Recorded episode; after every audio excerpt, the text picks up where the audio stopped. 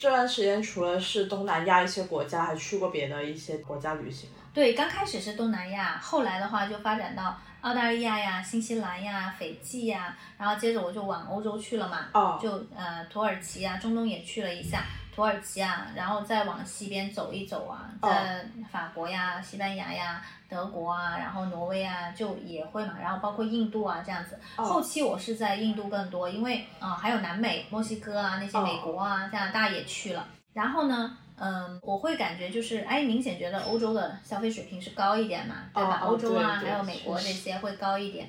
然后我就感觉啊，东南亚实在是太开心了，让我的消费，嗯，所以我个人的话，我会偏向于东南亚，特别是像巴厘岛这样的一个，比如说它的一个田园风光很好，而且我个人很喜欢瑜伽嘛，哦所以我就会在那里学瑜伽。然后它那边就有一个乡村，但是它又很国际化的环境，这样子，它拥有我所有喜欢的东西了吧？因为它有山又有海。然后我可以冲浪，我又可以去爬山，哦然后也很多外国氛围、文化，人也很 nice，服务也很 nice，消费也很不错，所以对我来讲的话，我就觉得巴厘岛、泰国都不错。哦印度我后期就是会去那里学瑜伽，我也待了很久。环境其实说真的也没有说特别好，但是我看中的是它的一些瑜伽氛围，就是我待在的那个瑜伽村的那些地方，我觉得。它给我的感觉很舒适、很平静，然后很简单。就有时候真的就会忘记一些焦虑也好，对吧？就是你会感觉到，哎，其实人就是那么简单。你看到他那里生活的人也是那么简单，哦所以你就不会去为你自己将来的生活去迷茫啊、焦虑啊那种。那如果是在印度那边，大概待了多长一段时间？我会选它最好的季节去，因为印度六月到八月、九月它都是雨季，所以我会选择九月到十一月在印度的北部。哦，对，然后呢，呃，我就慢慢的十一月我就往南部走，南部走的话，大概待到一月、二月就最多了，差不多。然后它南部就会开始热嘛，所以我就会离开。所以基本上可能九月到三月，我都会在印度嗯，这样子。那你去的别的地方，就是比如说欧洲那片的话，是会就比如说去完一个国家，然后就去另外一个国家，就这样子，就把直到把欧洲想去的国家都去完，这样吗？呃，当时很巧，呃，也不是很巧，就是说我姐姐刚好在西班牙留学，哦所以呢，有一段时间我跟他也是，就是他在那边留学，我就在那待了几个月，就是他去上学，我就做我的事情啊，这样子。那后来他课程完了，我们就会呃一起在南部也好，北部也好，就会开始哦有一个旅行的过程。但是他是在西班牙南部留的学，所以。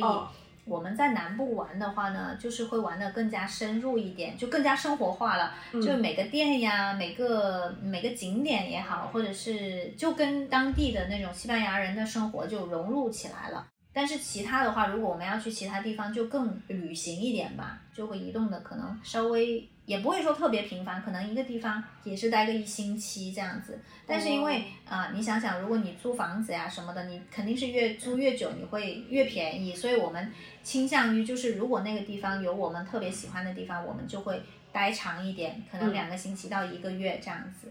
但是因为签证也有限的，就是所以哦我们也是要规划好，哎，如果整个西班牙我都想玩的话，我的一个每个时间的分布要怎么去安排这样子。嗯那后期的话，我在法国的话，我就没有用一种旅行的方式，因为当时我也学法语嘛，哦所以呢，我就报了当地的一个语言课程。所以我在那边应该是挺，也不能说是在那边工作了，我就把工作好像就稍微的有放下一点，然后我就专门的去每天就是上课、下课那种，然后做饭，我就感觉就是你好像就变成一个留学生的一个，角有色。对，所以那种生活也是我挺喜欢的，就更融入了，因为我在班上我可以认识同学呀，这样子，然后也会线下，就是下课后你也会有一些小活动啊，大家一起去沙滩里面聚会啊什么的，我觉得就很开心。这种就区别于一般的旅行，或者同时也区别于一般的呃数字游民的生活，因为有时候。你数字游民，呃，你更多的时间可能就是给自己工作或者照顾自己的日常生活。对你你没有社交的话，你就不会有那种融入在那个国家觉的感觉，你可能只是地缘套利了一下，对吧？对但是你不会有融入那个，所以还是鼓励说，嗯，如果是就算做一个数字游民，还是鼓励就是说要跟当地的一些社区啊人呐、就更多的一个 interaction 的话，哦你就会有很不错的一些，你会遇到一些更多的有趣的人呐、事啊这样子。当时学法语的地方是在巴黎吗？还是在别的城市？巴黎的话，因为消费也挺高，但是我们选的地方是因为我跟我老公一起去的，他也学哦法语，他法语学的比我更好。哦然后我们是选的尼斯，哦，因为当时我们选学校嘛，然后法当然巴黎也有，然后尼斯也有，我就觉得我很喜欢海呀、蔚蓝海岸嘛、那一片，然后我就选择我要去那里。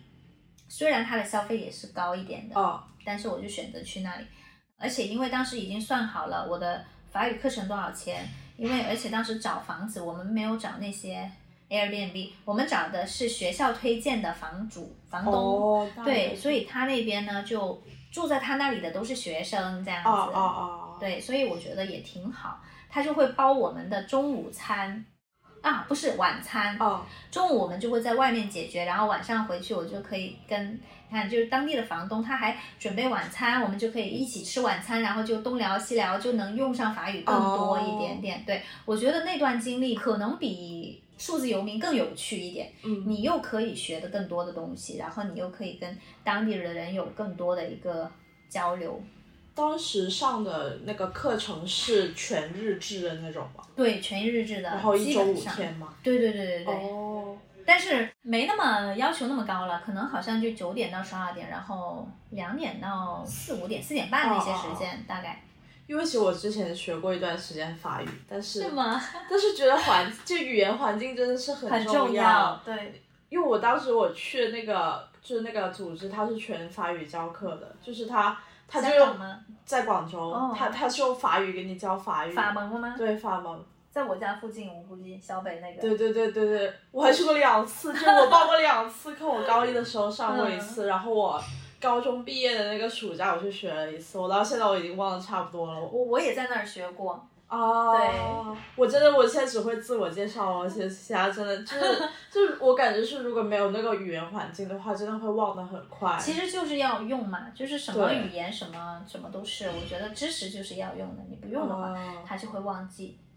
确实，不过感觉法蒙还是一个挺不错的，对，就它那个氛围还是挺好的。是的，我有很多，对，当时学也认识了很多同学，然后他们都是去国外读书这样子。哦，后面我去巴黎啊或什么的时候，我还有跟他们见面这样子，我就觉得挺好的。那后来学完之后有去考证吗？没有，因为这个完全是出于我的一个兴趣，因为嗯我做事情就很多出于我的兴趣，我不会为了一个证书去做，因为我已经有工作了，我的工作就是采购，我不需要去证明自己些什么东西哦这样子。感觉还挺好的，就是就有很多那种就专门考证的班，现在会有。啊、我不会，因为我是为了兴趣而学的。就是像我，因为我之后就有有一个学期要去日本留学嘛，然后就是交换，然后就报了一个专门就是沪江就网课，然后就专门就有点像考证班的那种，嗯然后但是我现在还没有开始学。没关系，有有机会有时间就学。对，然后那在法国那边的话，待了大概有多久啊？应该有两个月左右吧。两个月左右。对，课程就是两个月，呃不，哦我就报了两个月，因为签证就三个月。三个月。月，因为呃，我这个是短期的留学签签证，哦。如果有长期的留学签证，就是六个月以上的话，它是需要更多的一些证明材料。那哦我是本着去体验一下，然后我又旅行一下，所以我留了最后一个月去旅行，因为法国南部呀。呃，巴黎呀、南部啊，我都有朋友嘛，所以我就会选择去看望他们，然后接着就还是要做一些旅行的必去的一些小地方，这样子。不是旅行必去，是我认为必去的一个地方，哦这样子。对，当时就是你，我看到你有去欧洲这些国家，嗯就是感觉在那些国家的话，英文还就是英文还派得上用场。就我感觉可能，比如说法国啊，或者说德国，就一些以他们自己的语言为主的一些国家，感觉就在这个地方，我感觉好像说英语，只会说英语，好像都不太够的那种感觉。其实德国还好，因为德国人英文很好。法国人呢就比较，特别是巴黎的话，他会比较傲慢一点。这个我觉得，就是我会用英文去问他问题，他用法语来回答我。还好我是能听懂的。哦。但是就有这个现象吧。哦。但是我个人也是不会评论太多。因为我觉得这不影响我，对我来讲不影响，我就无所谓。好像我在意大利的时候，有些我在那个意大利西西里岛嘛，哦哦，那边的人英文真的是很烂，但是我们就是 因为我姐姐会说西班牙语，然后她用西班牙语去跟他们说意大利文，他们跟西语有点像嘛，嗯，所以呢，他们是互相可以理解，然后我的英文基本上是没有派上用场。但是你用一下手语啊，肢体语言也还是可以解决一些日常所需这样子。其实我觉得这这个跟语言只是一个工具嘛，它其实更多的是看你自己的一个生存技巧。你比如说你做攻略的时候，你首先肯定要对你要去的目的地、你要做的这件事情有一点点的了解，然后呢，你就当自己是聋哑人吧，对吧？然后你就想办法怎么样解决你这些日常的问题。我觉得其实语言不是最重要的，对。那当时你做攻略的话，是会通过怎么样的途径去了解的？就是说有很多那些攻略的网站什么有推荐的吗？对，当年我记得最多应该是穷游吧，穷游网。穷游网。然后还会看，反正就搜吧，然后你看到哪里就是哪里。穷游网应该应该是我最早接触比较多，那因为那个时候还没有什么小红书啊之类的嘛，对吧？那你去这些地方有住过一些就类似于 co-living space 或者是一些就数字游民公社的地方吗？嗯，老实说我是没有，因为我对这个群体的人其实没有特别大的一个心理需求。就我认为我是可以很独立去做我自己的事情。嗯，但是当然我也是很热情。就是我没有说一定要去认识这一群标签的人，嗯，所以对于我来讲，我就很随意，遇到哪个是哪个。那他刚好是一个 数字游民那，那就可能大家共识会更多，但是没有也无所谓这样子。哦，所以我是没有，但是我知道我有一些朋友，他们是会去，呃，比如说去清迈的时候就很多这种嘛，巴厘岛也好，清迈也好，对吧？这种或者是呃葡萄牙也很多这种 co-working space，或者是这种。住的地方就很多，但是我没有。哦，好的。你在这这么多个地方旅行的时候，觉得有什么是很有趣的事情可以分享一下？我感觉有趣，其实很多事情都有趣，但是对于我真正有启发的，应该是我在印度的一些见闻吧。因为印度的话，一路上我会看到，呃，认识很多朋友，比如说西方的朋友吧，他们。就是我认识他们，呃，有一个就变成了他，他是和尚，他是一个 monk。大家坐下来，然后他就跟我聊天嘛，我们聊着聊着，我会问他，哎，你为什么就出家了？这样子就聊起来就很有趣，他的一些个人经历，他的哲学观，他的世界观什么的吧，我就对我来讲是一个很大的启发，因为以前的话我就比较现实，对一些我自己看不见的东西。我是不太相信的，但是可能我会觉得，哎，可能那个人的出现会让我觉得，哎，我看不见的东西，可能我不经历不代表没有呀，这样子。哦哦。所以就会改变我一些想法吧。那慢慢的，我会变得不会那种那么非黑即白的一些做人的态度跟方式，所以我会变得更有包容性。你说有趣的话，可能。不一定有趣，但是他这个人在我身上是有一些启发，这样子。哦，对。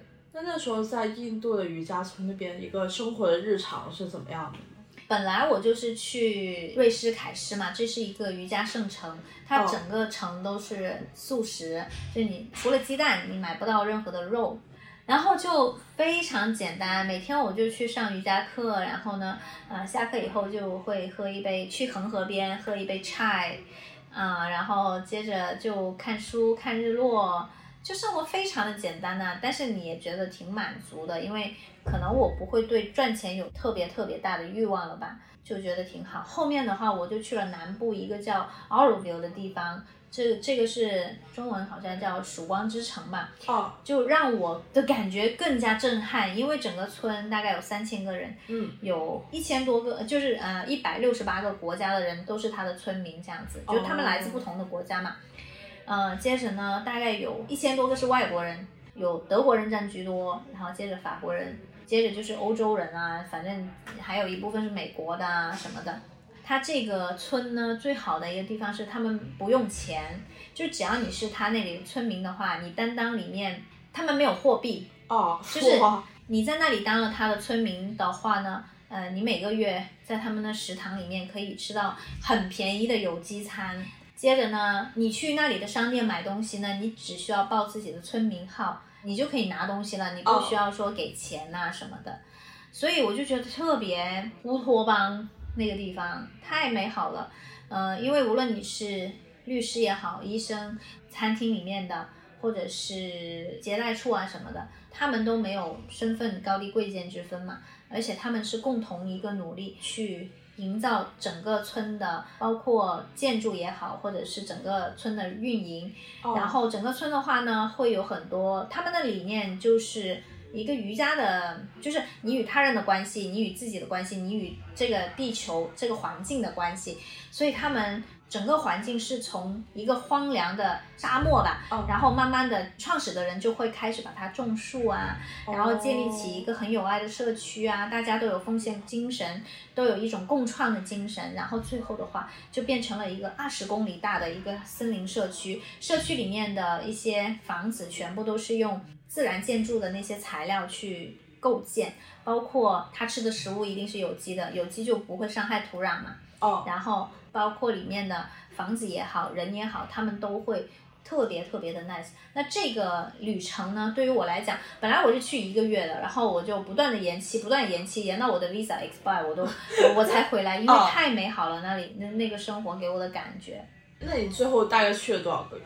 总共也就三个月，哦因为呃，印度的签证就是当时旅游签就三个月。哦本来我就想说去了，然后我我可以飞去那个斯里兰卡，然后再续签，然后再回来。但是因为也是疫情的关系，我就回来中国了，然后就不能再出去了。哦，对，如果是我想好奇问一个问题，比如说你去到的话，你要怎么样才能成为他们的村民呢？你要做志愿者，要做一年的志愿者，就是你要无私奉献，为这个社区奉献一年。然后呢，你要得到村民的首肯，就是说村民的首肯是你你跟他们有接触的几个人，他们是村民，他们会对你做出一些评价，就说嗯，这个人可以可以当我的邻居，这个人可以怎么怎么怎么样，哦然后你就有机会呃当村民，然后他们会给你分配工作，你要做做这个工作，呃，接着呢，对你拿的薪酬。对吧？当然就是也不会就跟别人一模一样咯，这样子。哦，所以你是之前先去那里做了一年的志愿者吗？也不是，它其实呢是有一个观光客，也你也是可以作为一个观光客在那边。就是我作为一个观光客的话呢，我就住里面的，就是这个村子建出来的一个民宿。哦建出来的一些酒店或者是住宿的地方，然后我就可以住在那里。然后他那个村子每天有很多很多的活动，包括瑜伽课、冥想课、呃水疗课、呃一些武术课、一些艺术课，就是画画的也好，哦画曼陀罗的或者音乐课，各种疗愈的课程，非常多元化。然后老师都是类似有一点志愿者那种吧，哦哦，就是他不一定是业内很顶尖的那种有专业才能的一些人，但是他们愿意分享他们所学的东西，就是他们都非常的 sharing，对，所以那些课程是你想象不到的丰富，太开心了，对，所以是就是如果是观光客身份进去的话，是要给钱住酒店，然后在那里生活的花销是要也要给给钱。就是给钱。但是呢，村民就免费，比如说一个活动，村民就是免费的，外面的人来参加就是要给钱的。那其实这个呢，哦也是这个组织可以作为一个营收的一个地方，对可持续的，他们会把这个钱拿去经营他们的有机菜园啊，经营他们的一些嗯各种活动支出，哦。对，我觉得这个很神奇，就是我之前看了一个综艺叫《新游记》，然后它是严敏拍的，然后他们里面有一期就是请他们到了一个地方，但是我感觉那个地方跟你说的有点像，不过我觉得那个地方可能会比较有社会寓意一点，就是他们是到了一个类似露营的地方。然后他们那里是没有货币的，然后你要通过获得别人的点赞，或者是有点赞，别人可以点赞你，或者是踩你。比如说你到这个地方，你想去里面喝茶或者吃饭，你需要多少个赞以上才能进去。嗯然后他们那边也会有什么瑜伽课啊，然后就那个是感觉是一个综艺，就是打造出来的一个假的地方嘛。嗯但是世界上原来是真的有这样是真的有这样一个乌托邦。对，我就觉得我很去到我去到我就感觉哈，这个地方好美好啊！就是它全个社区都是森林，哦。然后那个房子都是在森林里面盖的，然后形状各异，有些是树屋，有些是泥巴房，但是它的形状特别可爱，哦，然后里面的一些元素也是非常棒的。嗯，对，反正我在那边的一个回忆就非常非常的好。那个城市是叫曙光之城曙，光之城，对哦，哦，城市叫金奈，在印度金奈的附近，哦这个地方这个村叫曙光之城。哦，对，里面很少中国人，我看到的话应该有大概十个中国人是村民吧。村民对，然后很少很少游客，不多。哦，那比如说你成为了村民之后，你离开然后再回来还是村民吗？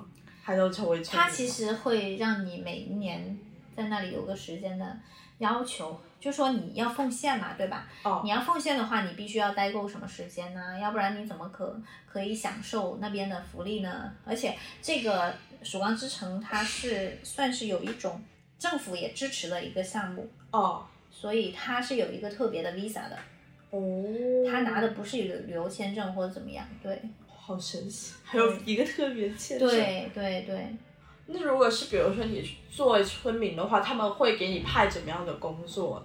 要看你具体的能力，比如说你会做饭的话，就可能是厨师；你可能形象好，他们可能就会让你做前台啊，比如说对吧？那你你会瑜伽，你就可以教瑜伽课啊。然后你会运营啊管理的话，你就可以管理他们的住宿的地方啊。如果你会种植的话，你就去他们的菜园帮忙种植啊。那如果你会讲课，比如说，呃，有一些导师是很会讲那个普门永续的一些种植法呀，他就会开课程，哦，就普及更多的人去用这种很好方式的一个种植方式去农耕，这样子哦，就特别有趣吧。比如说在路上这十几年的话，就是你还会觉得有工作日和休息日的概念吗？还是就是工作和生活就已经每天都混在一起这样子？对于我来讲，我不是那种特别框框条条的人，所哦以 我没有给自己一个很明确的工作时间。就 urgent 的，我会我会先干，或者是我自己最近知道我要干这件事情，我会有时候就提前干，因为我我不是那种远程办公的人嘛，我哦不需要去向公司打卡，不需要去交一个什么 report 啊，没有 deadline。但是我的 deadline 是自己给自己的，就是我知道我这个事情要在什么什么时候完成，我就自己找找时间。但是我会看事情的一个重要程度来安排我的日程。哦有些时候参加活动也是我很重要的一个日程，所以我不会把工作分得很明确。哦工作就是生活，生活也就是工作，反正都混着。但是这个我觉得其实不太好，因为我发现数字游民其实如果你有很强的一个呃工作规划的话，可能会对你的这种生活会更有效率。因为哦我就算是那种比较没有规划，然后比较随心随意的那种性格的人。哦，啊，就是一直工作的过程中，就是都是自己做的工作方面的话，也主要是跟之前的客户，就是帮他们做代理、做采购这样子。对，呃，其实我除了做采购代理的话，因为我个人还是很喜欢瑜伽呀、健身这类型的，所以呢，我在印度也学了那么久了，嗯，那我会有时候也会带带课，就是说可以去教大家瑜伽课，对吧？那这个也是我的其中的一个技能，就是说。哦我不仅限于我赚钱，也不仅限于我只做我采购的工作，那我可以用我身上其他的技能去赚钱嘛。虽然它也不算是一个数字游民的工作方式，但是我觉得不影响我有更多的一个渠道去获得收入。哦，嗯，就有看到就是外面有写着你那个就是 name card，然后有很多不同的证书啊什么的，对，也是就是一直以来是有意去考的，是吗？其实无意去考的，就是因为我对健身、瑜伽，就是人的身体吧，很感兴趣。哦，然后我会觉得我吸收的能力，因为感兴趣，所以我就会一直去研究，会去学。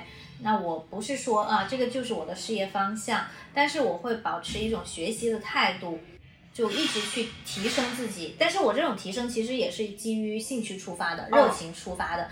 然后我就感觉，哎，不知不觉我就积累了那么多个学习的课程。然后，所以为什么突然间就，呃，我要转行，也不是说完全叫转行吧，就我要尝试一个新的领域的，呃，比如说健身教练，现在对吧？对。普拉提教练、瑜伽教练也好，就是我会发现，哎，我不用刻意的努力，我就能做到了。那所以我是也非常感恩自己过去有这种保持持续学习的这种动力在，哦，对，但是这个是真的是很幸运找到自己热情所在的地方，因为像我认识的许多人，他就算没没事儿干，他可能也不知道自己喜欢做什么，对吧？所以我我发现我业余的时间都是在做我想学习的一些领域，这样子去提升自己，这样子，也没有说特意的去提升自己，反正我就觉得我想。学习一下，哦，好的，那就是在路上十几年的这个经历，是当初一开始的时候有想过说我要出去看世界看多久，然后再回来工作吗？还是打算就是一直先这样看下去？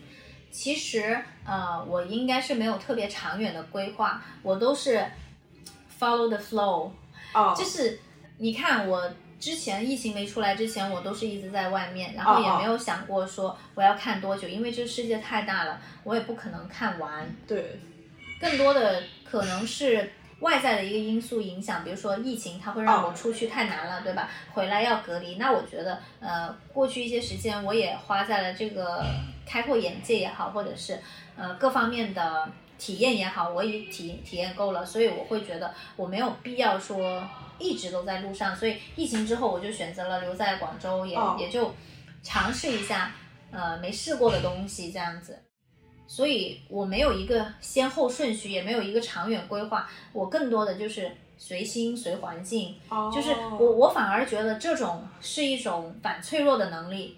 就我没有对未来有太大的一个期待跟执着，但是我此刻我不会说停滞不前，我会继续的做我感兴趣的事情，继续的去提升自己，又或者是继续的去尝试，然后去挑战这样子吧。哦，然后之后的话我就随心了，然后随着大环境。所以，像现在的一份工作，我觉得还是挺享受的，因为我是在做我自己热情所在的一个领域的东西，我就不会说啊，我是因为被迫疫情不能怎么怎么样，我就被迫要做些什么什么事，我也没有这种感觉，就是说我的适应性应该是挺强的这样子。那回广州之后做了一些怎么样的新尝试？嗯，我应该会说，我之前都是在做采购嘛，那。呃，我会想，哎，我以后如果，因为采购也不是说一直一帆风顺，然后或者是一直趋势很好这样子。我发现其实就算采购它的一个形式，或者是采购方式，或者是它也会做一些改变嘛。嗯。那我的一些收入的话，明显可能因为疫情也会有一点点的降低。哦。所以我就在想，哎，那我就看现在哪个行业啊比较新奇。那后面的话，我就会尝试做，呃，我也做过线上社群运营，因为有一段时间我会觉得不是什么什么东西好像都有个群那样子，对对对，所以我也自己做过这个东西。那我就在想，哎，我社群运营我要干干嘛？当然就是卖东西了，对吧？那所以后来我是自己也有代理一些东西，去在运营一个社群，把我身边的朋友啊、好朋友啊都聚集起来，然后，但是他们其实也挺支持我的，因为。我个性本来就比较随和一点，热情一点。然后呢，刚开始的话，他们也会很支持我，就当然就跟我买东西了。而且我也很负责的说，那我选择要卖的东西肯定是我自己试过很好，然后我只是尝了一个不同的方式去卖它吧，推荐朋友这样子一个分享的一个，其实更多是一个分享。但以前我就会觉得，比如说，我不叫我自己是一个微商这样子，因为我以前就不太喜欢微商，因为一天到晚就做广告，所以我就觉得我为什么选择社群，就是因为社群你不用在朋友圈刷广告。哦，对吧？对对。但是我同样，我发一次，我就可以分享群里几百人，我就觉得这样子挺好，就做了一个这样的一个尝试，然后后面好像就没有了。就是啊，我还开始了自媒体。哦，对，去年吧，应该是去年，我就觉得，哎，我做这个呃社群运营的话，我有自己的产品，那我是不是应该要招代理呢？对不对？我是不是应该要分享更多的人跟我一起做这件事情，或者怎么样？我就发现了有一个瓶颈。所以呢，我就发现，哎，我是不是可以做自媒体？然后我影响的人或者我的客户就可以扩大了，对不对？哦。然后，而且做自媒体这件事情，它也是帮助我的综合能力会提升。而且以后的话，我要是在国外也好，或者在国内也好，我觉得它都对我一个个人魅力的展现，都是一个挺好的一个方式。所以我就开始学习怎么做视频号，怎么做小红书之类的各种吧。接着我就。也会学习怎么剪辑视频啊，要想啊，我怎么可以把它做好呀？这样子，因为这个我我觉得也是挺符合。如果要是以后我我不做健身教练了，对吧？那哦，对，我做自媒体可能也是另外一个一份收入嘛。所以在这两年，我即便回国，我就也没有停过去挑战自己吧。基本上做一些社群啊，我或者是做自媒体啊，到现在的做一个运动教练，我觉得也是不断的在尝试。哦，那做自媒体的话，现在你是有经营，比如说啊，视频号，然后公众号，然后小红书都有，是吗？嗯，基本上我都会发一下，但是可能因为我的人缘 相对来讲是比较好的，就是所以在视频号呈现的一个效果会比较好。那反而在呃，你说小红书啊、抖音啊，就还行吧，那样子也没有说很好，但是。我觉得也无所谓，因为我是一个比较爱分享的人，所以我就是为了要分享，而且我是为了要提升自己的一个表达能力啊，这方面我去做的一个初衷。那当然，如果它带来另外的一些额外的好的收益的话，我觉得就更好。这样子，在外网会有做吗？就比如说什么 IG 啊，然后 Facebook 啊这些？其实是没有，因为虽然我懂英文，但是我觉得。国外优秀的人也太多了，就好像就被打击到了吧？感觉就是觉得，哎，我好像国内我好像还行，因为相对国内来讲的话，我比如说我见识还是挺广的，然后我的身材好像也保持的不错，然后我的学习我的经历就各种的话，我好像跟国内比好像就还行。如果你要去国外的话，因为我就觉得我遇到国外的人，然后他们给我的感觉就更加的 powerful，他们就更加的让我。崇拜一点，但是在国内的话，我就觉得，哎，我的这种经历其实可以引领国内的更多的一些，呃，年轻人也好，或者是身边的朋友也好吧，就是更多的就是围着自己就是内心去生活会更好这样子。因为国外他们本来的一种思想就是很 free spirit，对不对？那国内的话还是有一些比较传统，还有比较那些思想在嘛，就是对，就条条框框，觉得我。读书就是要读好成绩，然后为了拿到好的工作，然后结婚生子，买房买车，然后就这样养育孩子，就过了一生，对不对？对，确实。所以，呃，我更多的就是想说，哎，那我想影响的并不是外国人，因为外国人已经很棒了，他们他们的思想就就挺开放的，挺自由的。然后我我的话就是更想影响我身边的一些在走循规蹈矩的一些路，就但是。你说他走循规蹈矩，他们开心我也无所谓，因为每每个人有每个人选择嘛。但是有一部分的小部分的人，可能他就会跟我说，他现在怎么不开心？比如说有一个朋友，他就赚钱还挺多的，但是压力也很大。那我就说你脚步可以放慢一些，多找自己喜欢的事情做，先愉悦自己，取悦自己。就是说你你现在做这么多，他为了可能是小孩有更好的将来啊，或怎么样。我说你先爱自己。对，确实是，就感觉现在很多很矛盾，就是一边做着九九六的工作，但是一边抱怨他，一边又离不开他。对，所以我就会呃说你可以吧，当然不是每个人都那么幸运的说你可以做自己喜欢的东西，他又赚钱，但是起码你是有可以改变他的能力，你就慢慢来嘛，有先有这个思维意识，转变成行为习惯，慢慢就会变成现实。哦，就你觉得做数字游民和九九六，就是感觉感觉数字游民有可能是作为九九六的一种反抗或者是逃离吗？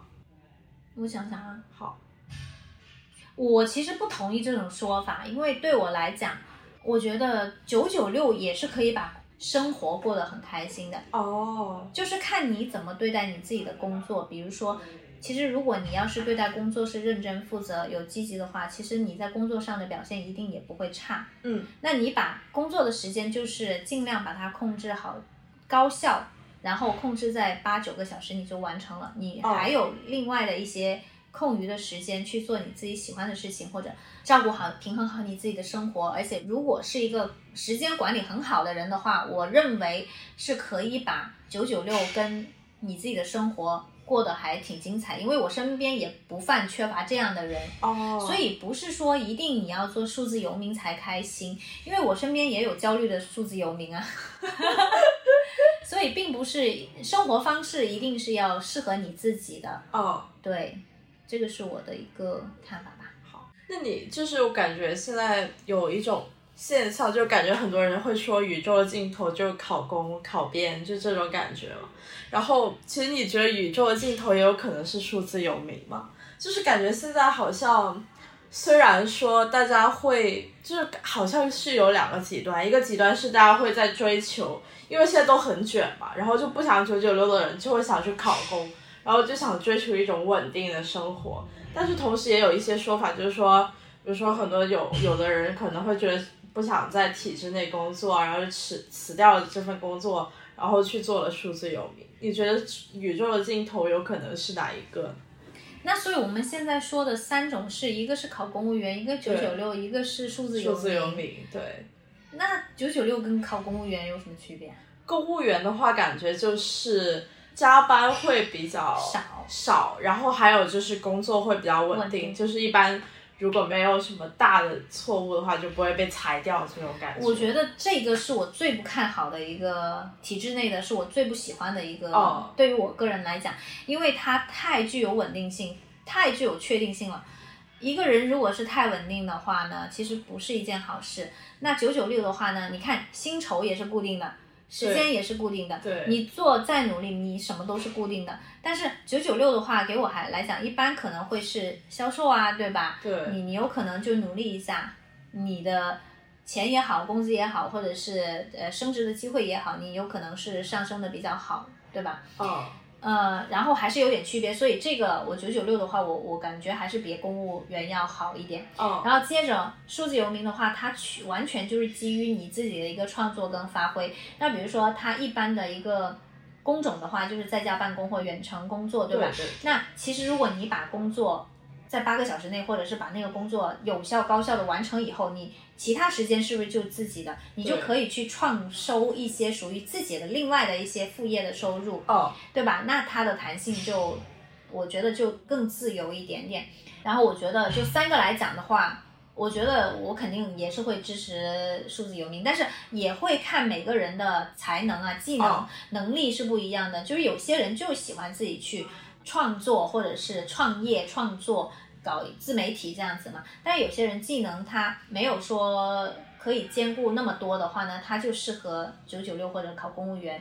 就我觉得没有一个标准答案，但对于我自己来讲的话，我肯定是偏向于呃，应该是自己创作吧，哦自己创业这类型的一创业个创新，对对，这个，因为当你有那个自由发挥的空间的时候，你的能力才会有最大的一个展现的空间。哦，我觉得，要不然你九九六那些都是你，你都会基于公司的发展呐、呃，经理的要求啊，你去完成一些东西，对吧？哦，呃，任务、工作任务，所以不是一个能发挥自己的、展现自己才华的一个最好的平台。但是嗯没有最好的答案，所以我哦我不认为说一定要选一个尽头是什么，但是你一定要知道自己的综的能力、技能在哪里，然后选一个自己比较适合自己的方式。但只是说公务员确实就是限制太多了，但有些人有可能他真的是很安稳，他的安全感确实就是要公务员才能给他的话，我也不反对。啊啊啊，只是说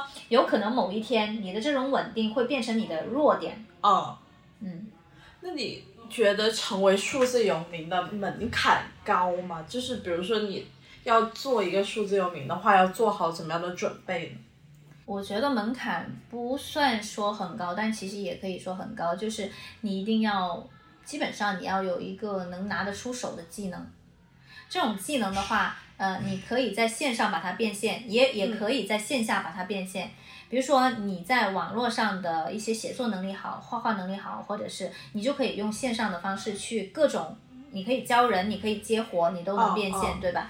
但是呃，也有一些技能，就像我现在做运动教练，那我也可以选择线下教人，对吧？那也可以变现，就是我在国其他国家，但是其他国家的话，当然你的语言能力要过关。因为数字游民，我觉得更多是要交流，因为你如果没有这种语言能力的话。或者是网络搜索信息能力的话，你就比别人少了一些获得机会的一个几率哦。所以呢，就门槛也不能说是很高，因为现在互联网那么发达，我觉得靠线上创收的人很多。嗯，主要还是看个人的能力，但门槛的话，我觉得是不高的，因为它完全是属于那种呃轻资产创业的类型了。哦，对。那你认识的一些数字游民的话，他们有着怎么样的背景？我认识的数字游民一般都会有国际化背景哦，就是他们都会很 outgoing，就是很开朗，然后很喜欢交流，因为他们交流，所以他们才会接触到更多的新鲜的一些生活方式，然后会启发他们对于自己的一些内心需求的真正的了解，然后这部分的人呢。基本上都是很自由开放的这样子，对。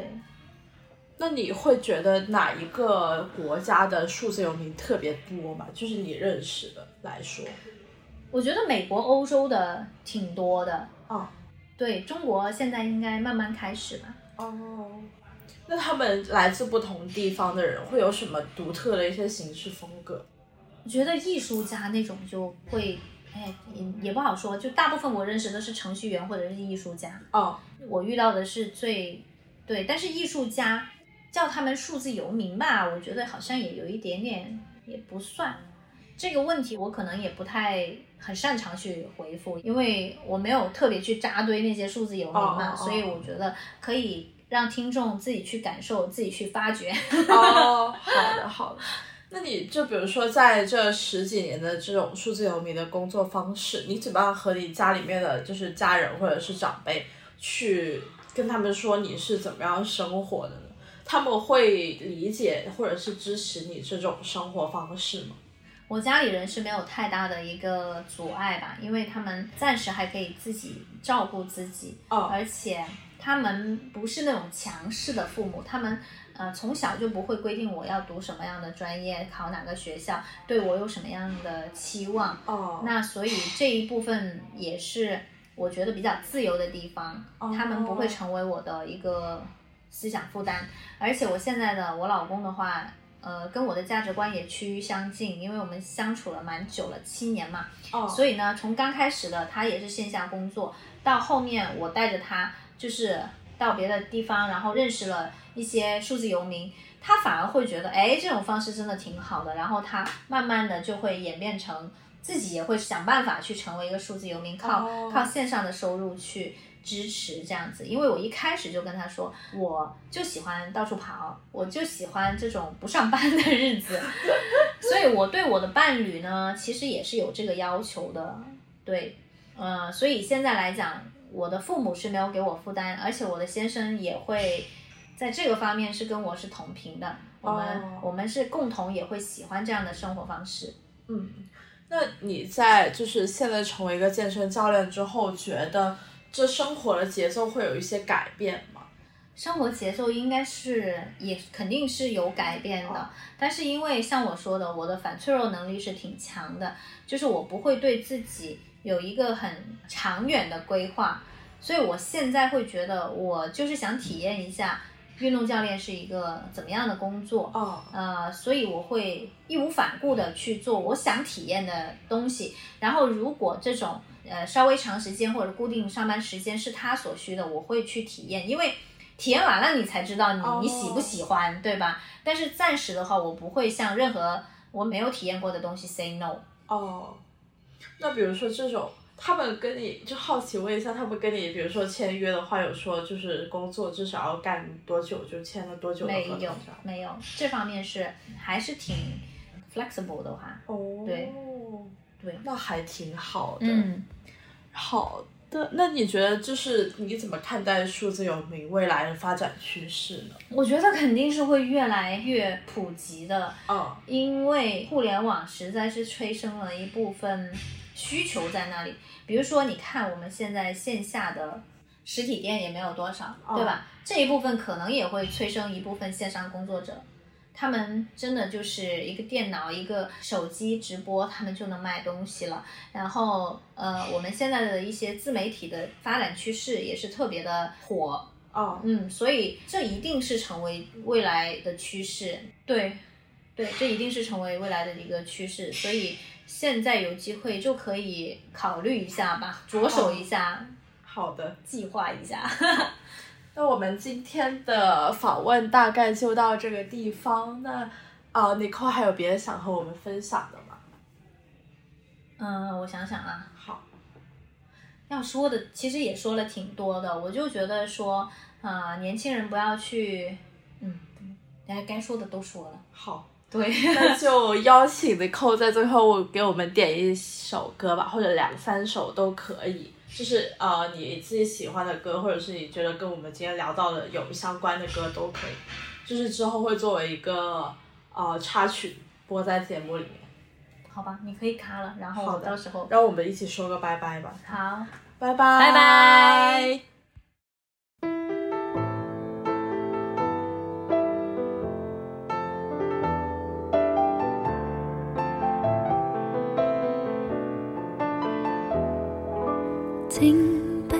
心，你也会有人妒忌。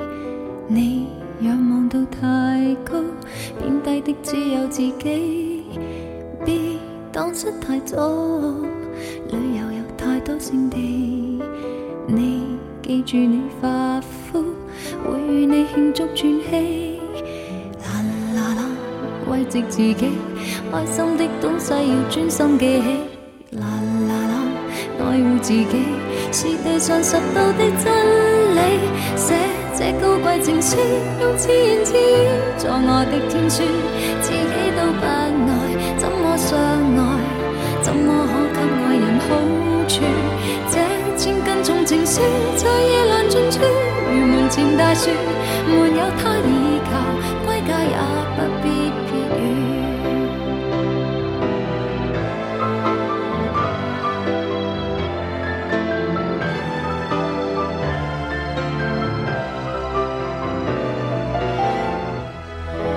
请不要哀伤我会当你是偶像，你要别人怜爱，先安装一个药箱。做什么也好，别为着得到赞赏。你要强壮到底，再去替对方设想。啦啦啦，慰藉自己，开心的东西要专心记起。啦啦啦，爱护自己。是地上拾到的真理，写这高贵情书，用自言自语作我的天书。自己都不爱，怎么相爱？怎么可给爱人好处？这千斤重情书在夜阑尽处，如门前大树，没有他倚靠，归家也不必避雨。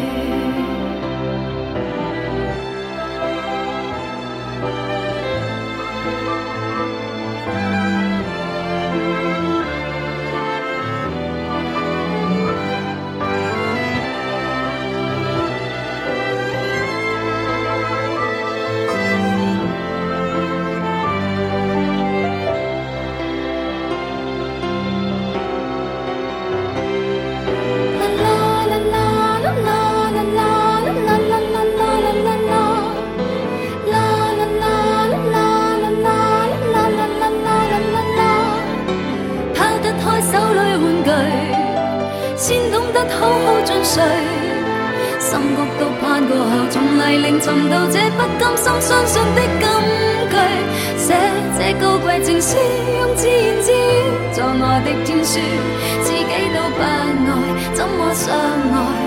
怎么可给爱人好处？这千斤重情书，在夜阑尽处，如门前大树，它不可依靠，归家也不必寄语。我要给我写这高贵情书，用自言自语做我的天书，自己都不爱，怎么相爱？